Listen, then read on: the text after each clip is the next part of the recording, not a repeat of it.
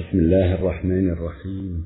الحمد لله رب العالمين، وأفضل الصلاة وأتم السلام على سيدنا ونبينا محمد وآله الطيبين الطاهرين، لا سيما خاتمهم صاحب العصر والزمان مولانا بقية الله في أرضه، أرواحنا له الفداء. والسلام عليكم أيها الإخوة المؤمنون والأخوات المؤمنات ورحمة الله وبركاته. في الحديث عن الإمام المهدي أرواحنا فداه، يتحير المتكلم من أين يبدأ. شخصية بهذه الضخامة يعتقد كل المسلمين بأنها سيكون على يد هذه الشخصية الفذة انتشار نور الإسلام في العالم. شخصية يتحقق على يديه قول الله عز وجل: هو الذي أرسل رسوله بالهدى ودين الحق ليظهره على الدين كله. الشخصية التي وعد بها المرسلون قبل مجيئها، ووعد به جده رسول الله صلى الله عليه وآله وسلم قبل مجيئه، فقال: بنا بدأ الله وبنا يختم، عندما سألوه عن الموعود الذي كان أخبر به أنه من بني هاشم، قال: نعم، بنا بدأ الله وبنا يختم.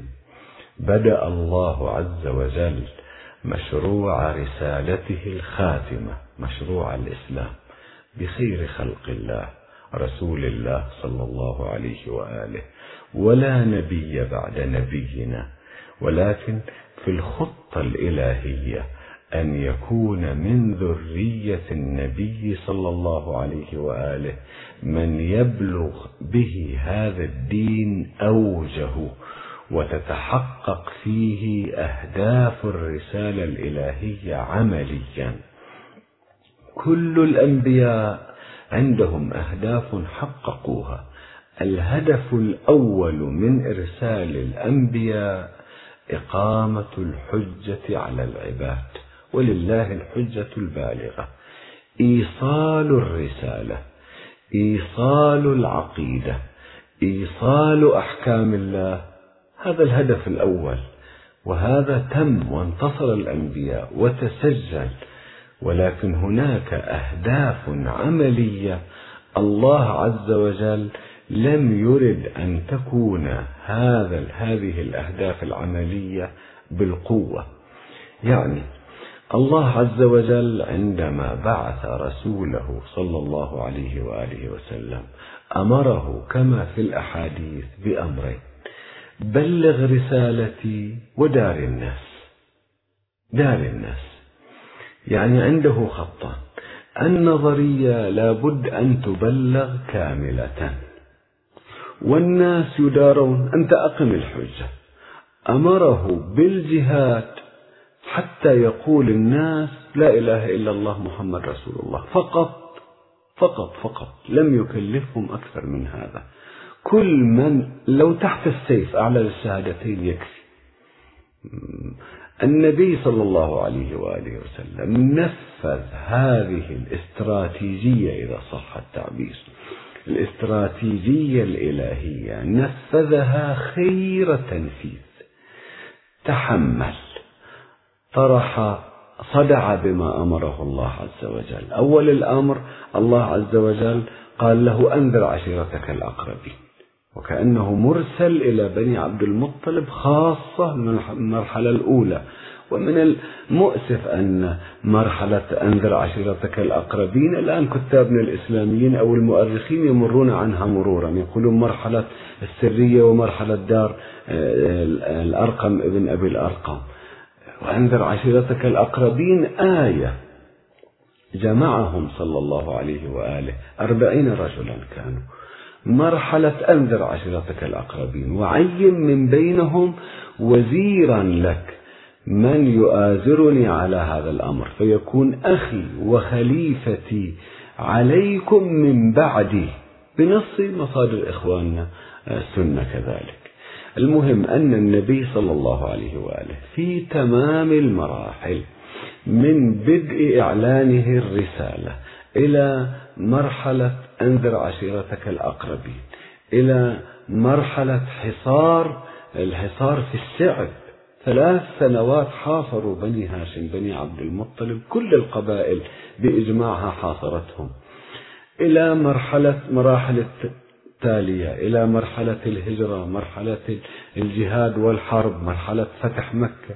في مجموع هذه المراحل النبي صلى الله عليه وآله نفذ هذه الاستراتيجية الربانية، حدية في النظرية إلى آخر حد، مرونة في التطبيق إلى آخر حد.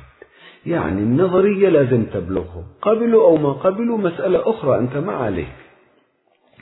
التوحيد كاملا يبلغهم، القرآن كاملا يبلغهم، بلغهم أن الله عز وجل اختارك واختار عترتك ليكونوا هم معدن هذا الدين ومركز التوجيه والقيادة في الأمة. قبلوا ما قبلوا، أنت لست مسؤولا، اترك الأمور تجري كما يريدونهم، فقط شرطيك أن يؤمنوا بالله عز وجل وبنبوتك، والباقي علينا وليس عليك.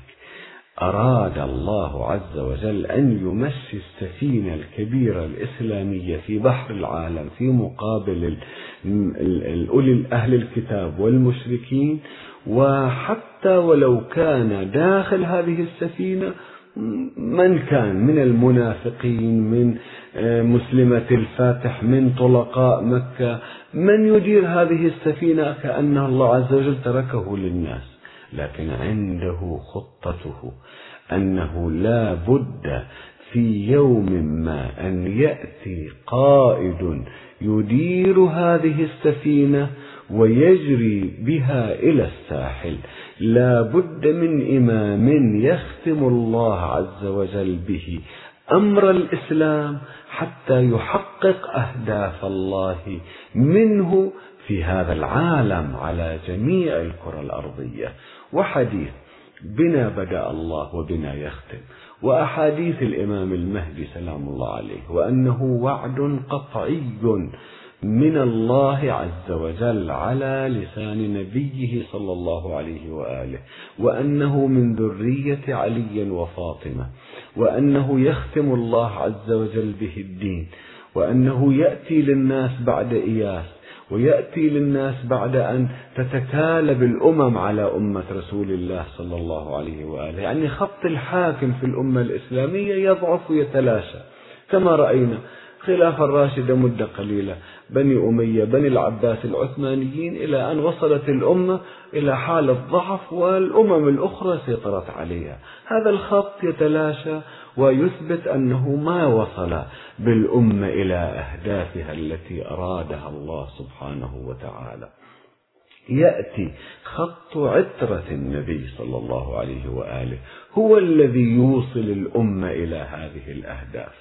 الإمام المهدي عليه السلام أصل الوعد به، وأنه من أبناء علي وفاطمة عليهما السلام، وأنه قطعي من المحتومات. هذا محل إجماع عند جميع المسلمين، حتى الخوارج، حتى النواصب، حتى الغلاة، أنواع الفرق الإسلامية، لا فرق بين مالكي وشافعي وحنبلي وأباضي وزيدي وظاهري، لا فرق بين أشعري ومعتزلي، بإجماع جميع فرق الأمة أن النبي صلى الله عليه وآله وسلم بشر بالمهدي من ذريته الذي يرفع راية الإسلام، والذي يعمم نور الإسلام على العالم، والذي يري العالم عدالة الدولة الإسلامية،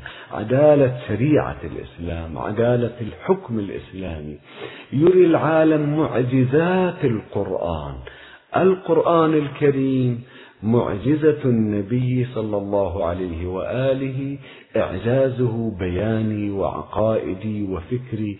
هناك وجوه من إعجاز القرآن يظهرها الإمام المهدي أرواحنا فداه. من وجوه إعجازه العلم في الأحاديث الواردة عندنا وعند السنة عن العلم الذي يظهره الإمام المهدي عليه السلام إلى العالم أشياء مدهشة ملفتة. مثلا من هذه الأحاديث أن العلم عندما يظهر الإمام المهدي عليه السلام يكون كل ما عند الناس جزءان، فيضم إليه 25 جزءا ويبثها في الناس 27، يعني نسبة علوم البشر عندما يظهر الإمام نسبة 2 إلى 27، ويضم إليه يعني يخلطها. مثلا في الفيزياء واصلين إلى هذه المرحلة يضمها إليه، في الجغرافيا واصلين إلى هذه المرحلة، في العلوم المختلفة البشرية كلها يضيف لها 25 ضعفا ويبثها في الناس. كيف يكون تطور العلم في ذلك الوقت؟ الآن مثلا بعد جهود ودولتين أو 3 دول يمكنهم أن يرسلوا سفينة إلى المريخ بعد كلفة طائلة وبعد مدة وغير مأهولة. أيضا السفر إلى الكواكب الأخرى قد يكون في زمن الإمام المهدي عليه السلام مسألة عادية، واحد يأخذ تذكرة ويسافر، وهكذا. العلوم التي ينشرها الإمام المهدي عليه السلام هذا عدل الإسلام. المشروع الإلهي العظيم، مشروع الإسلام العظيم الذي كان ينتظره الأنبياء. الإنجيل لماذا اسمه إنجيل؟ يعني المبشر، البشارة.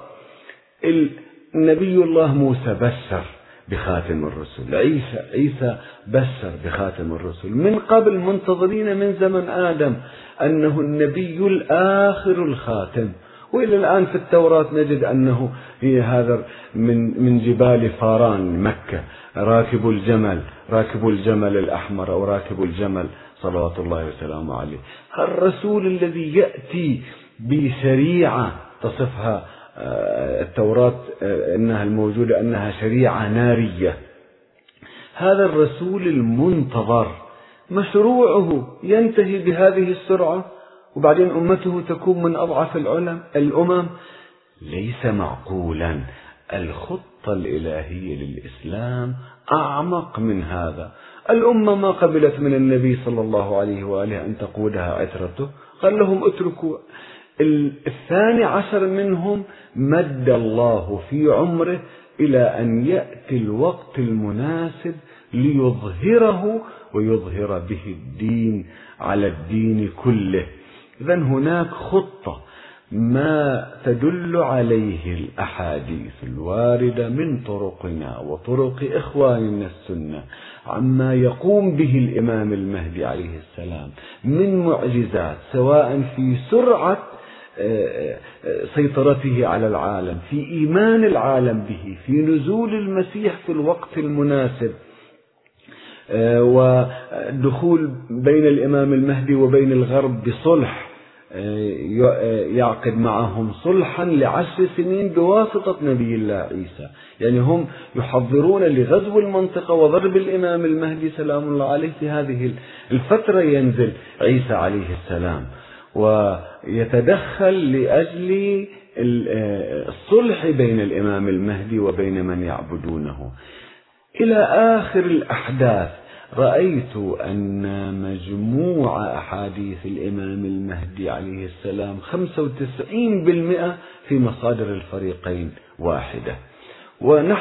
نحن نعتقد بأنه ولد ومد الله في عمره مثل الخضر عليه السلام، مثل ما يعتقد إخواننا يعتقدون بأنه عبد الله بن صياد الدجال أنه مولود وموجود وبعدين يظهر. لماذا لا نعتقد نحن بالإمام المهدي عليه السلام؟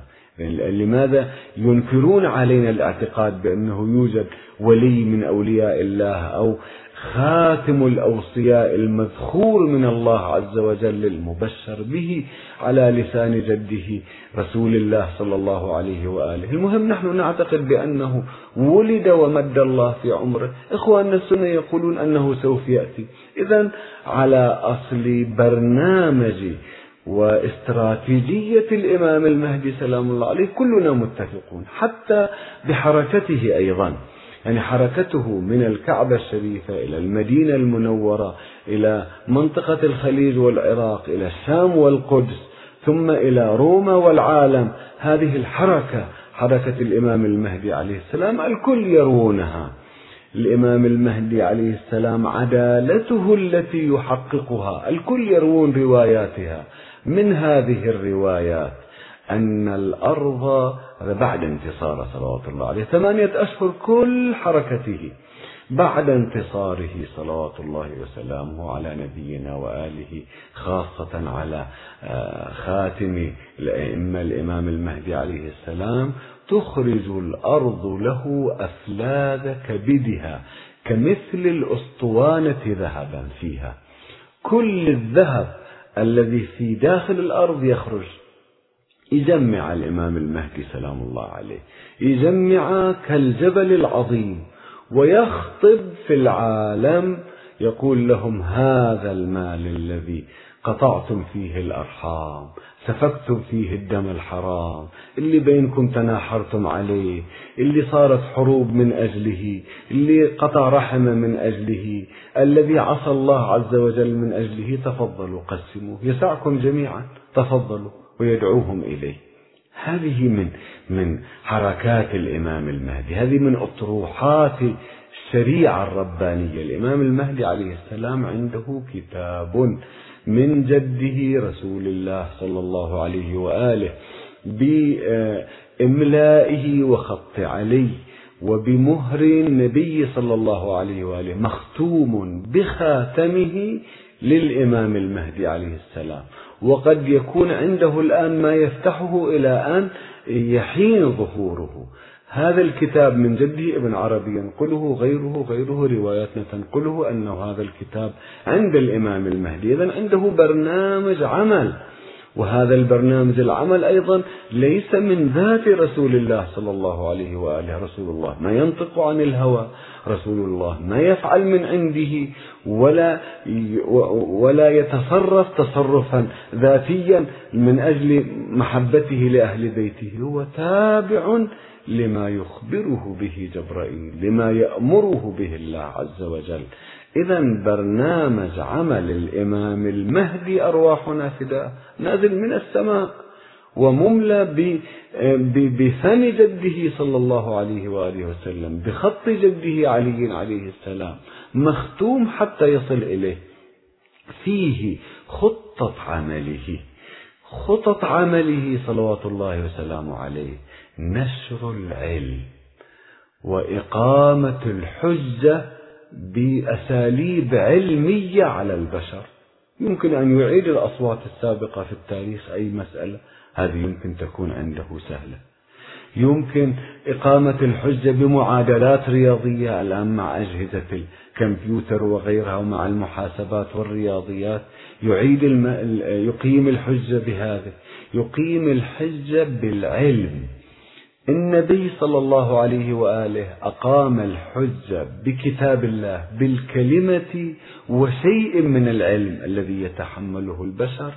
الإمام المهدي عليه السلام يقيم الحجة بمضمون كتاب الله عز وجل، بعلوم كتاب الله تبارك وتعالى، وبعلوم حديث جده رسول الله صلى الله عليه وآله وأجداده الأئمة الطاهرين. إذن مرحلة مواجهة العالم بالمعادلات الرياضية، مسألة وحدانية الله عز وجل، مسألة النبوة، مسألة الغيب، مسألة الآخرة، مسألة الشريعة، مسألة العدالة، مجموع المسائل تأخذ عمقها ومعادلاتها العلمية التي يفهمها الجميع ولا يمكن أن ينكرها الجميع، مضافا إلى ما وهبه الله عز وجل من شخصية الإمام المهدي روحي له الفداء، الذي هو ملأ الله قلبه بنوره. عندنا آية في كتاب الله عز وجل ما يمكن أن نفسرها إلا كما ورد عن النبي صلى الله عليه وآله. يقول الله عز وجل: الله نور السماوات والأرض مثل نوره كمشكاة فيها مصباح.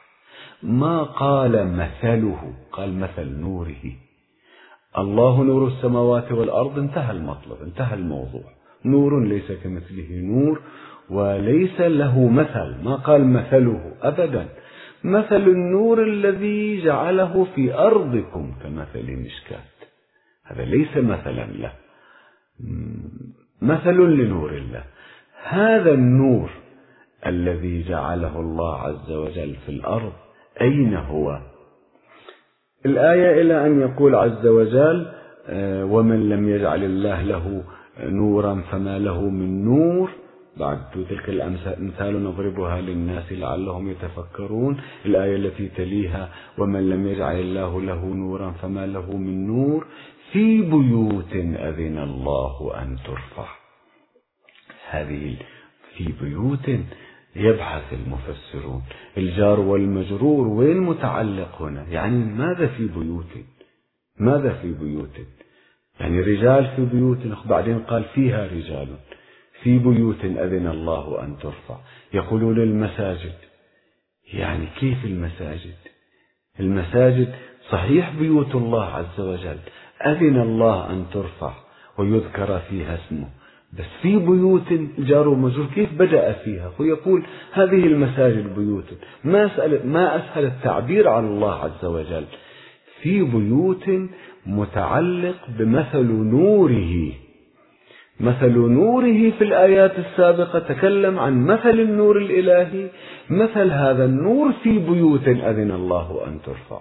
المساجد بيوت الله عز وجل، وأذن أن تبنى ورفع مقامها، نعم، لكن هذه لا، رجال خاصين وما فيها نساء، رجال خاصون هذه البيوت. في بيوت أذن الله أن ترفع ويذكر فيها اسمه، يسبح له فيها بالغدو والآصال رجال، إذن رجال خاصين، وإذا فيهم نساء، نساء من نوعهم، نساء خاصة. يتكلم عن نماذج خاصين في هذه البيوت الربانية التي مثل نوره، واللي هي مسكات النور الإلهي.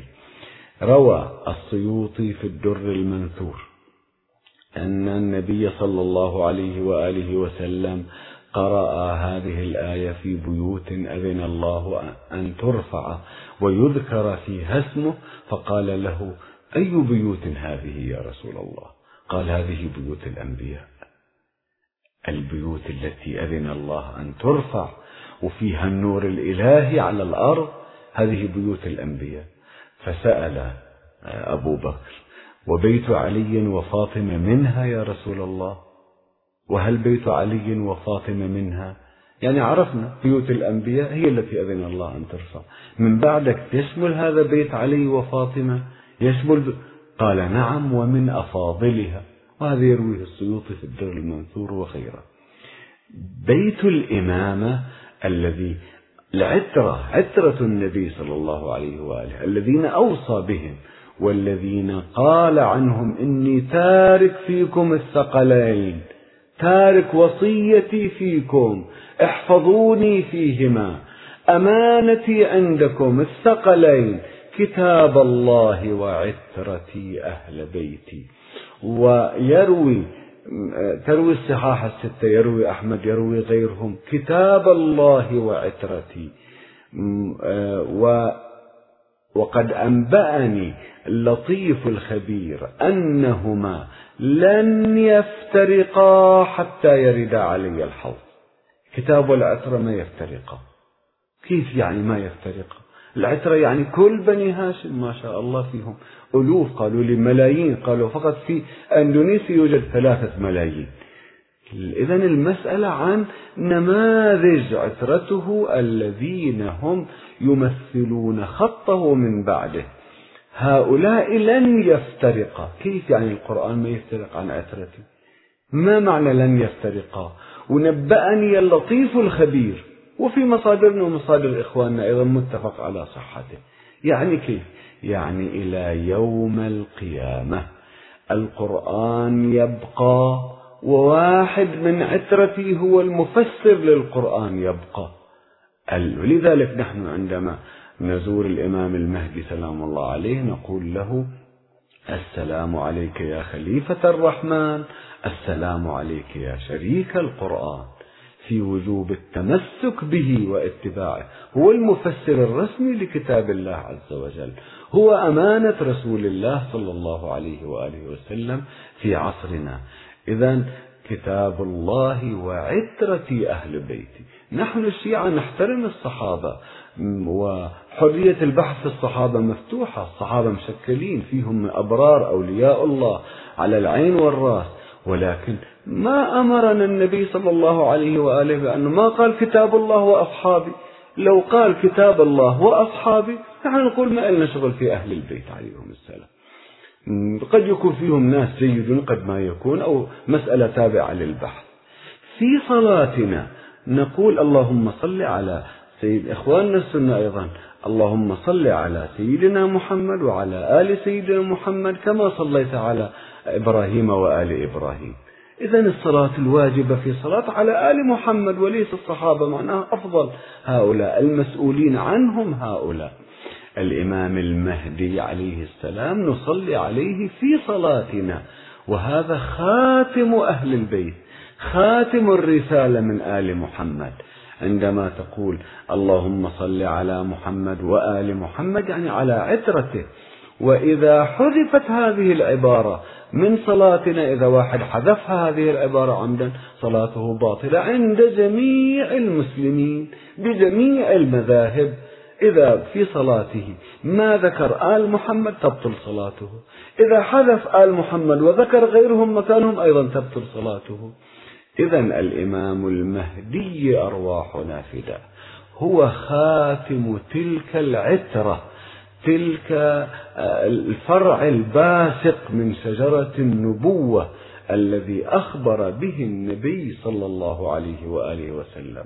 هو نور الله عز وجل، مشكاة النور الإلهي، هو امتداد بقية ذلك البيت الذي أذن الله برفعه، والذي فيه العلم الإلهي، النور الإلهي، الهدى الإلهية، الذي سينفذ الخطة الإلهية في تعميم نور الإسلام على العالم، في إعطاء نموذج الدولة الإلهية والعدل الإلهي على وجه الأرض.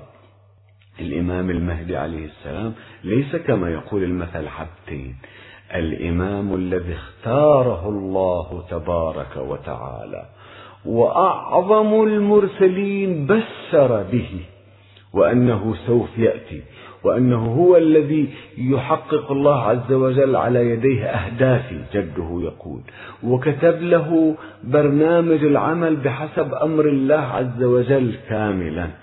هذا ليس مسألة عادية. الإمام المهدي عليه السلام لا شخصيته عادية، لا علومه عادية، لا برنامجه أيضا ليس عاديا، لا الأهداف التي يريد الله عز وجل أن يحققها على يديه عاديا. الإمام المهدي سلام الله عليه ومركز قوة النور الإلهي على أرضنا. كيف يعمل الآن في غيبته؟ كيف؟ من معه؟ هذه مسألة أخرى، مسألة أخرى. الذين يقولون من إخواننا السنة بأنه هو لم يولد وسوف يولد، يمكن أن نسألهم: يا إخواني، النبي يقول لن يفترقا حتى يردا علي الحوض. قرآن وعترة بكل عصر لازم يكونوا موجودين. من الموجود الآن؟ من الموجود من عترة النبي صلى الله عليه وآله؟ إخواننا السنة أيضا يقولون هناك لله أولياء غير ظاهرين يكلفهم بمهام في هذه الأرض وقد يظهر. أعتقد بأن الإمام المهدي عليه السلام غائب وله برنامج في غيبته وزيره الخضر، وعند أكثر إخواننا السنة أن الخضر حي. ماذا يعمل الخضر؟ عند أكثرهم يعتقدون بأنه موجود ومد الله عز وجل في عمره. الخضر يبعد بدون عمل. الخضر نبي الله موسى على نبينا وآله وعليه السلام. نبي الله موسى يومين ثلاثة أيام مشى مع الخضر داخ، ما استطاع أن يتحمل، وكله في مهمة. رأسا راح معه في السفينة، هذه مهمة، خلص سفينة هؤلاء. راح معه لمكان آخر، بنى جدار، طفل شرير قتله.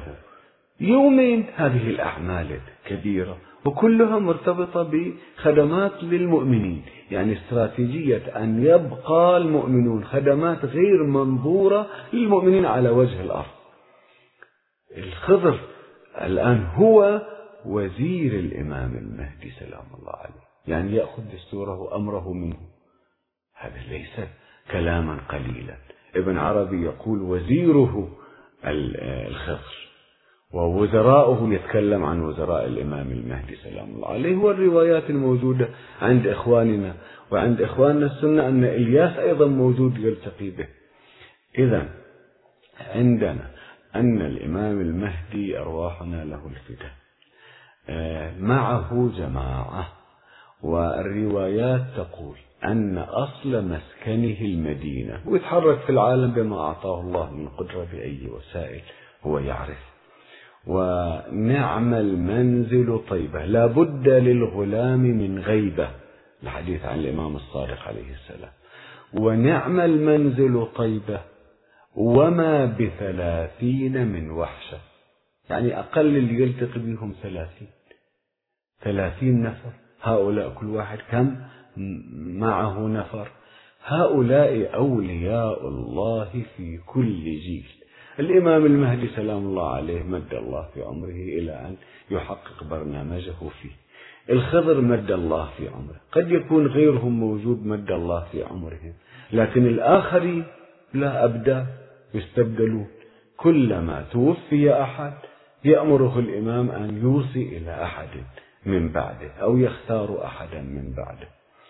بعض مصادر إخواننا السنة تعتقد بأنه 360 في كل عصر من الأبدال، ونحن ما نعرف العدد، لكن نعرف أنه المؤكد والقطعي أن الإمام المهدي عليه السلام عنده برنامج عمل، وبركاته ونوره يصل إلينا، هذا أكيد.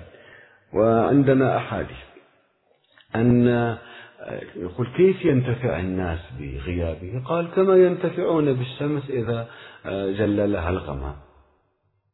نحن كيف تدار الأرض من قبل الله عز وجل ما ندري، يعني مشكات فيها مصباح كيف، والجنود جنود الله عز وجل، ولله جنود السماوات والأرض، كيف يديرون؟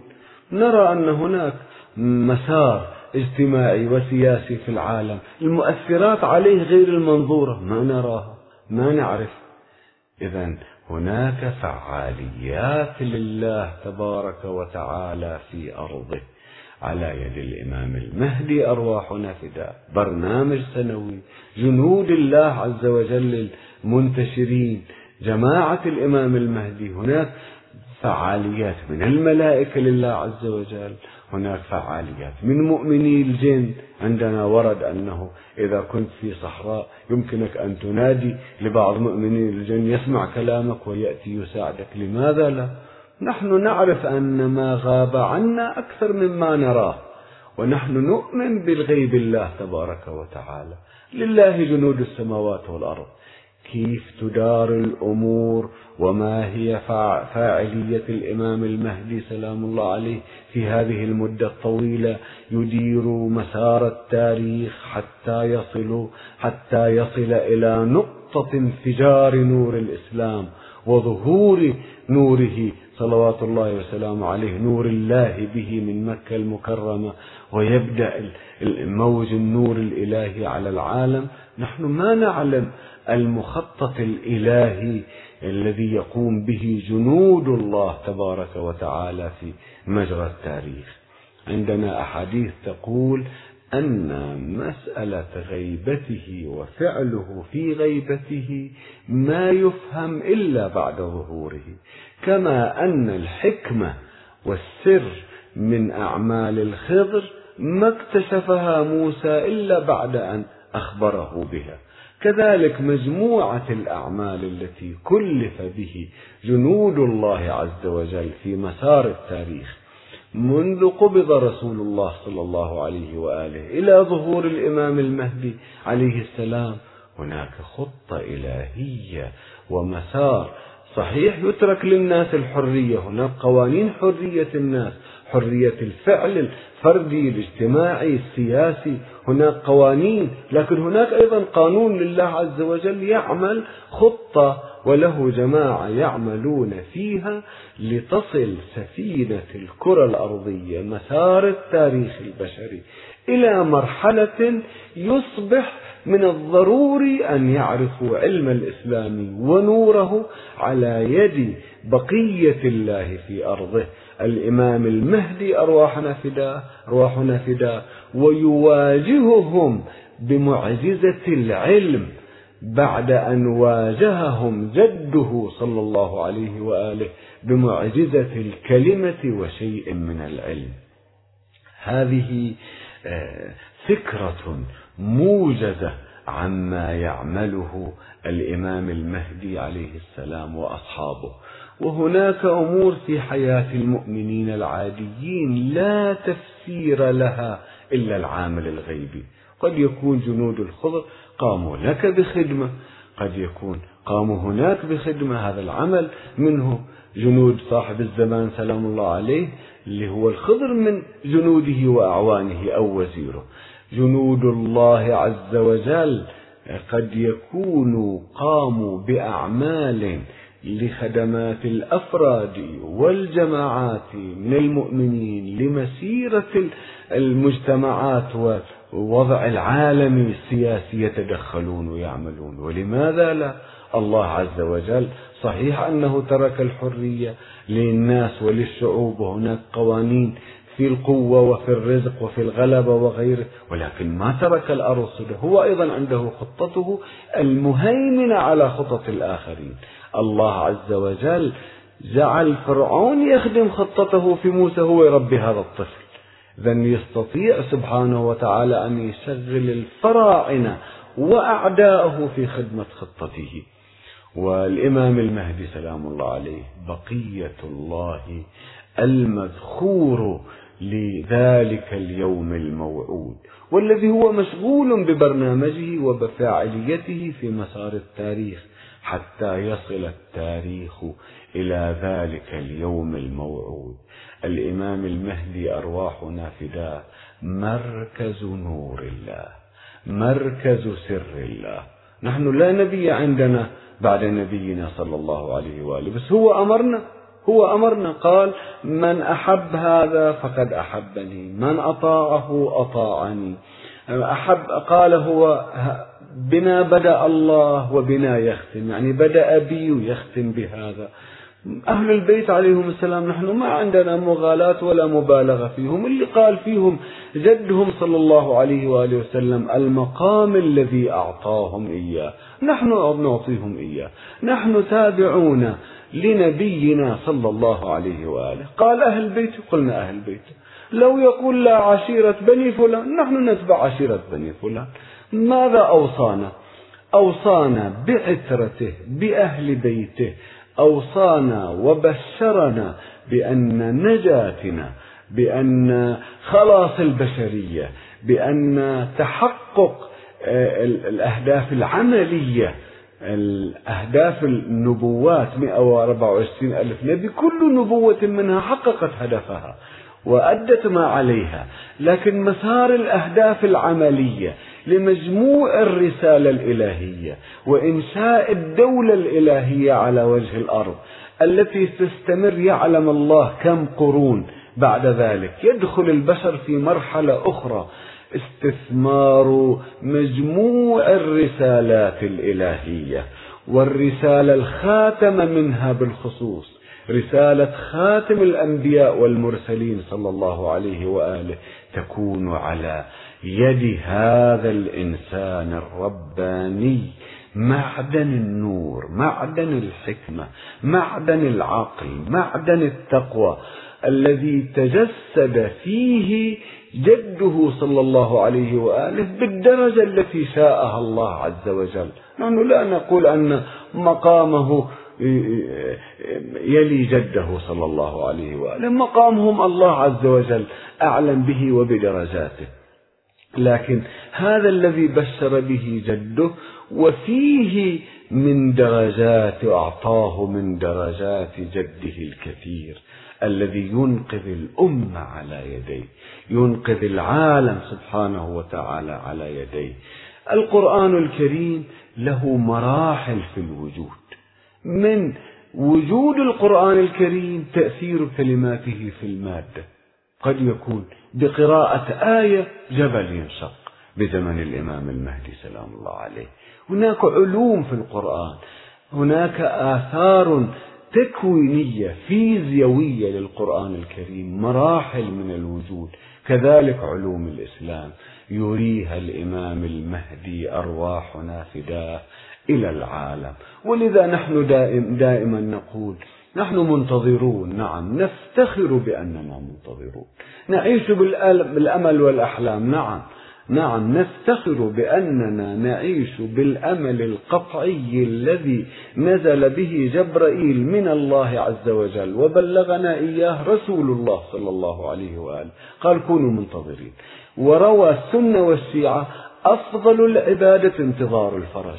نحن نعرف أن مسار التاريخ لا بد أن يصل إلى ظهور الإمام المهدي سلام الله عليه، ننتظر 100 و200 و1000 و2000 وندعو له بتعجيل الفرج، ونقول أن العلامات استجمعت إلى أن فرجه قريب أو فرجنا به، عجل الله فرجه وليس في ضيق كضيقنا، نحن الذين علمنا قليل يضيق صدرنا، هو يؤدي ما عليه ويدعو لنفسه بالفرج، لكن فرجه علينا، اللهم عجل فرجه، أكثره يعني فرجنا به، وإلا هو صلوات الله وسلامه عليه مقامه عند الله بالدنيا والآخرة محفوظ. لو أنه الأنبياء كلهم ما حققوا شيء من أهدافهم وتوفوا ومقامهم محفوظ، الفرج علينا، نحن مأمورون بهذا العامل الأمل. نحن نؤمن بأن مسار التاريخ يسير نحو النور، نحن نؤمن بأن الأمل قطعي، وأن كل ما رأينا غلبة الفسق والفجور والكفر والكفار لا بد أن ينقشع هذا الظلام. هذا اليقين بوعد الله عز وجل، نعم نعيش بهذا الأمل. تسمونه حلما سموه، تسمونه أوهام سموه، نحن نعتقده يقين ووعدا إلهيا، وعدا ربانيا حتميا، وبأن عيسى عليه السلام على نبينا وآله وعليه السلام إنما ادخره الله عز وجل. الأنبياء كلهم توفوا إلا كل واحد، بعضهم له يقال إدريس رفع، يقال عيسى عليه السلام رفعه الله عز وجل. ليش رفعه الله عز وجل؟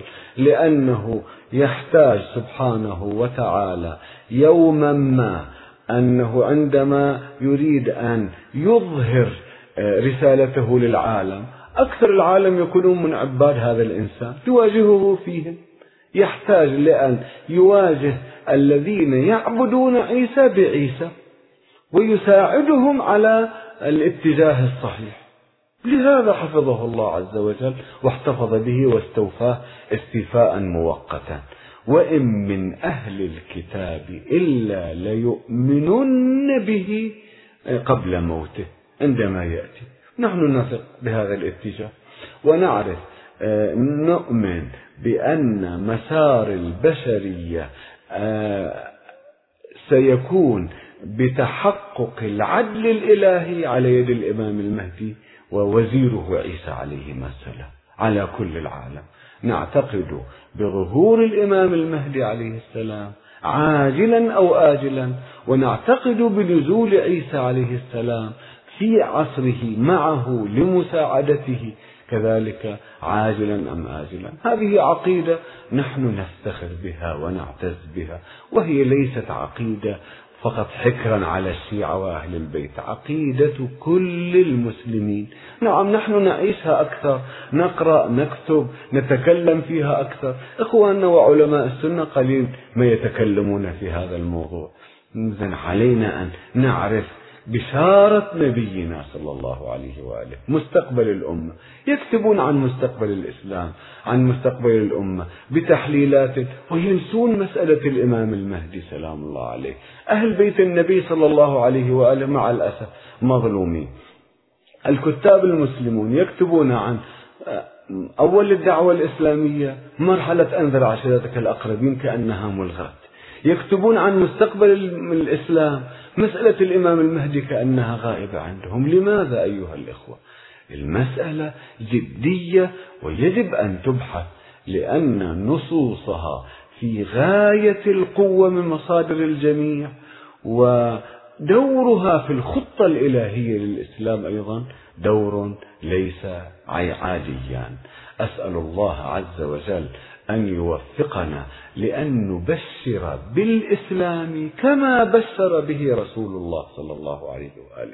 لا تأخذنا فيه لومة لائم. النبي لأنه قال عترتي، والناس ما يحبون عترة النبي، يقولون إذا تكلمت عن عترتي يقولون هذا شيء أنا أترك الكلام، يقول ما يقول الناس، أنا مكلف وأسأل في قبري عن أمانة النبي صلى الله عليه وآله، ما مسأل عن الآخرين، أمانته كتاب الله وعترته. حتى كتاب الله وسنتي، من الذي يبين سنتي؟ عترته. هم المفسرون الرسميين رسميون لسنته صلى الله عليه وآله. نسأل يوم القيامة عن الأمانة التي تركها في عنقنا رسول الله صلى الله عليه وآله. أنا ما أوصيتكم، ما بلغكم أني جعلت أمانة في عناقكم عترتي والقرآن؟ نعم نقول بلغنا. ما مسؤولين إذن عن الآخرين؟ والإمام المهدي أرواحنا فداه جزء من هذه الأمانة التي في أعناقنا جميعا. أيها الإخوة، جميع مسلم على وجه الأرض في عنقه أمانة، القرآن والعترة، الإمام المهدي الآن الذي نستشرف عصره والذي هو إمام عصرنا أيضا أمانة في أعناقنا. نسأل الله أن يوفقنا للعمل بما يرضيه وبما يرضي رسوله وبما يرضي إمامنا المهدي، أرواحنا له الفداء، وأن يعجل فرجنا به ويجعلنا من أعوانه وأنصاره ومقوية سلطانه، إنه سميع مجيب. والسلام عليكم ورحمة الله وبركاته.